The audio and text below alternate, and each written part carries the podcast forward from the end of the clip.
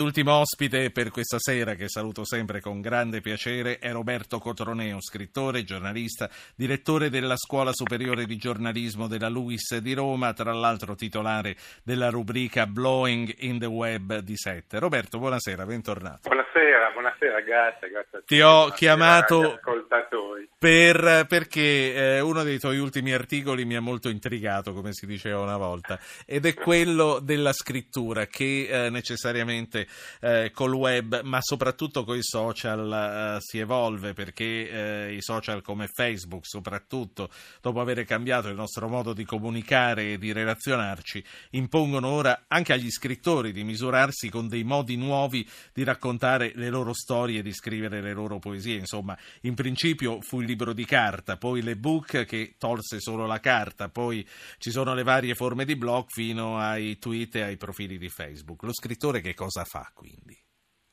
Ma dunque, intanto partiamo da un presupposto. Noi riteniamo ormai per un'abitudine consolidata che quello che noi chiamiamo il genere del romanzo, per esempio, sia una cosa eterna, cioè se noi chiediamo a qualcuno ama i romanzi, che li legge, che ha una biblioteca in casa, ma se domani si smettesse di essere romanzieri, non sarebbe un crimine contro l'umanità. Beh, certo, tutti risponderebbero che obiettivamente è così, però io ricordo che quattro secoli fa nessuno si occupava dei romanzi, semplicemente perché non c'erano.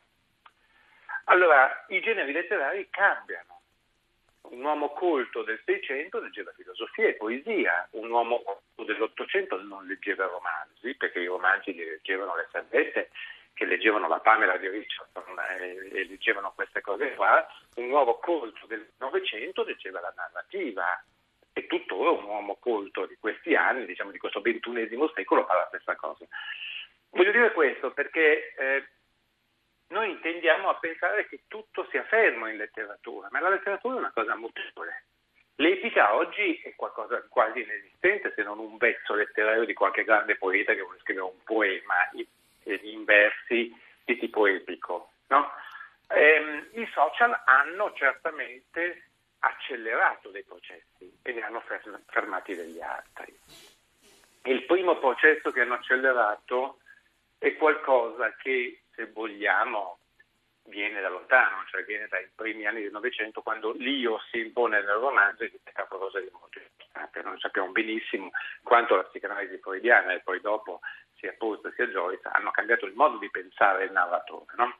Sì. Ora, la prima cosa che facciamo quando andiamo su Facebook è che Facebook ci dice come ti chiami, dove sei nato, in quale luogo sei nato, quando sei nato e dove sei andato a scuola, insomma ti chiede delle cose tue.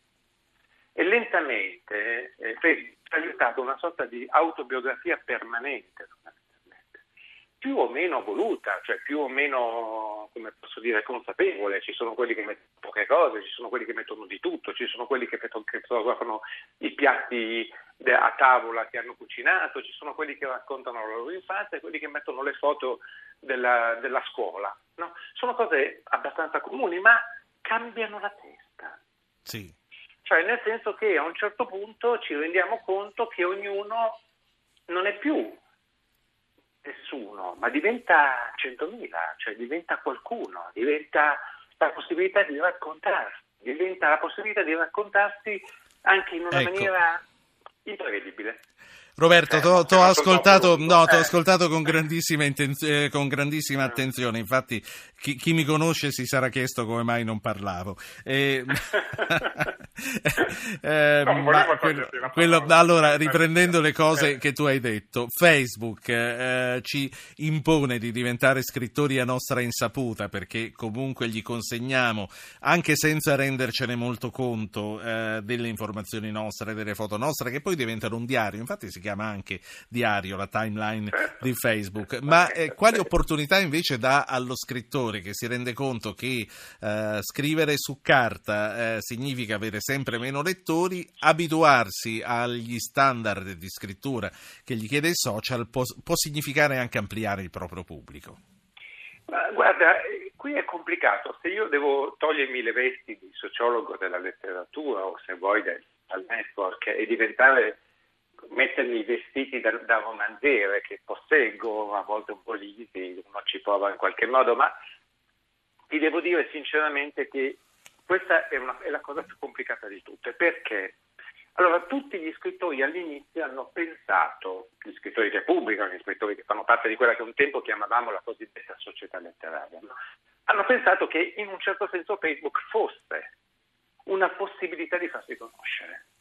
E quindi ecco che cominciavano, che ti posso dire, le foto del, con la copertina del nuovo libro e, e, il, e, una sorta di marketing ingenuo, ma anche di marketing in buona fede, che era quello di dire, sono qua, mi chiamo Roberto Cotroneo, ho scritto un romanzo e vi dico che cosa c'è dentro e se volete compratelo.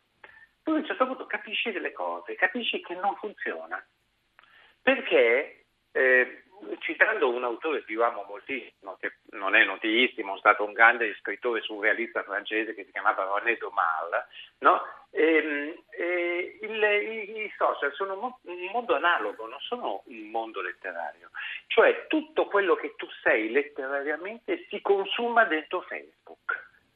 Certo. E quindi di conseguenza la tua letterarietà non è altrove, cioè non è che se io scrivo una cosa bellissima su Facebook e che riguarda il mio ultimo libro, il mio lettore, amico, seguace, chiamiamolo come vogliamo, esce di casa e dice sai che c'è, ho letto San Roberto Cotroneo che ha scritto questa cosa bellissima, mi vado a comprare il suo libro. No, mi chiede di scriverne una seconda su Facebook.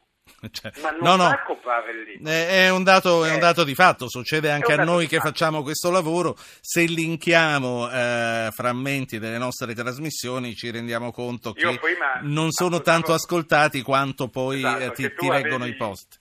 Sì. Tu avevi come ospite il mio amico Andrea Iacomini. Andrea Iacomini può raccontare delle cose meravigliose, ad esempio lui che ha lavorato e che lavora per Unicef, perché quindi c'è tutto un problema di solidarietà, di donazione, eccetera, eccetera, mi può spiegare benissimo, come ha raccontato a me tante volte, di come in realtà c'è grande entusiasmo su Facebook, magari per un'iniziativa di Unicef, no? dove devi donare un, un euro con un sms, quindi molti like, molti mi piace, e poi in realtà nessuno dona l'SMS. Zero soldi, sì. Esatto, perché, perché è un mondo, come posso dirti, che si spiega al suo interno, eh, dove c'è chi fa Senti, il poeta, chi fa lo scrittore, invece, fa, eh. invece, correggimi se sbaglio, funziona eh. di più per i giornali, funziona di più anche per le grandi testate storiche internazionali che eh, via via, giorno dopo giorno, vengono lette eh, anche di più attraverso i link che, sì, che i lettori cosa. o che loro mettono su Facebook. Perché un'altra cosa? Un'altra cosa, perché anche lì c'è un altro grande problema, cioè nel senso che allora, Facebook ha comprato la stampa mondiale, l'ha comprata nel senso buono del termine, cioè nel senso che ha detto ai eh, più importanti editori e direttori di giornali,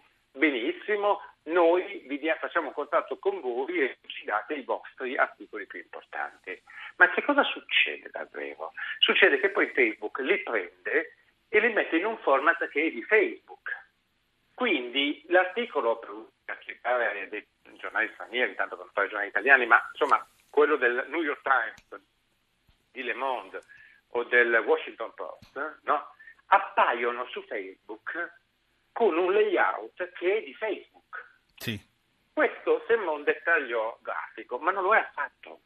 Cioè, quell'idea romantica, che se vuoi è anche letteraria, per cui il giornale è la linea del giornale, è il direttore che fa la riunione, è inviato di punta che la pensa in un certo modo, che va a fare un certo articolo e che appare in un certo modo sul giornale, eh? no?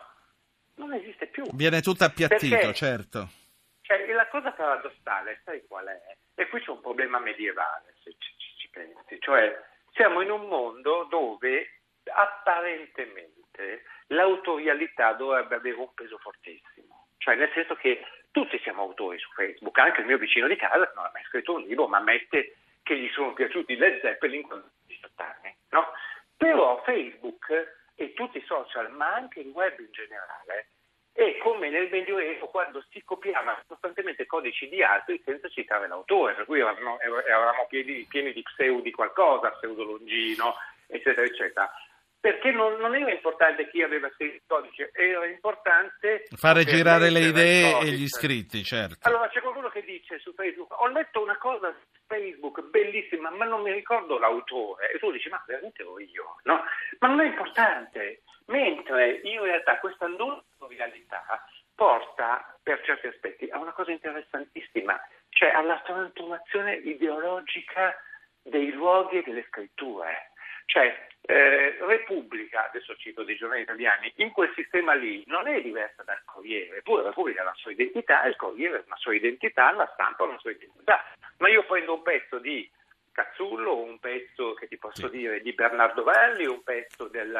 De, e, e, qui vado a concludere. Sì, e, qui, eh, e qui vado a eh. concludere perché oh, non mi rimane tantissimo tempo e in questo modo il lettore, oltre a perdere l'identità della grande testata, non riesce più ad estreggiarsi anche se quello che ha letto l'ha scritto una fonte autorevole o l'ha scritta un, un bufalaro, diciamo così. Guarda, perché... un paio di volte ci sono cascato pure io e detto tutto perché la grafica era identica dei giornalisti. Insomma cioè, mi sono cascato un minuto. Poi... per un minuto ho avuto una sensazione strana. Ho detto oddio cosa sto leggendo? Si trattava no. della morte di uno che non era sì. morto per niente sì, succede no no eh, oppure eh, Nicola Arigliano che gira in questi giorni che è morto cinque anni fa e continua eh, a girare come eh, se fosse però, però come vedi è un, ti dico, di, eh, quando si diceva il Medioevo prossimo 21, siamo in una medievalità letteraria ci stiamo entrando. dove non c'è più nessuno che abbia un'autorialità, ma dove l'autorialità è richiesta a tutti. Roberto Cotroneo. Se non ti saluto io ci fanno salutare per forza fra 30 secondi. Grazie a Roberto Cotroneo.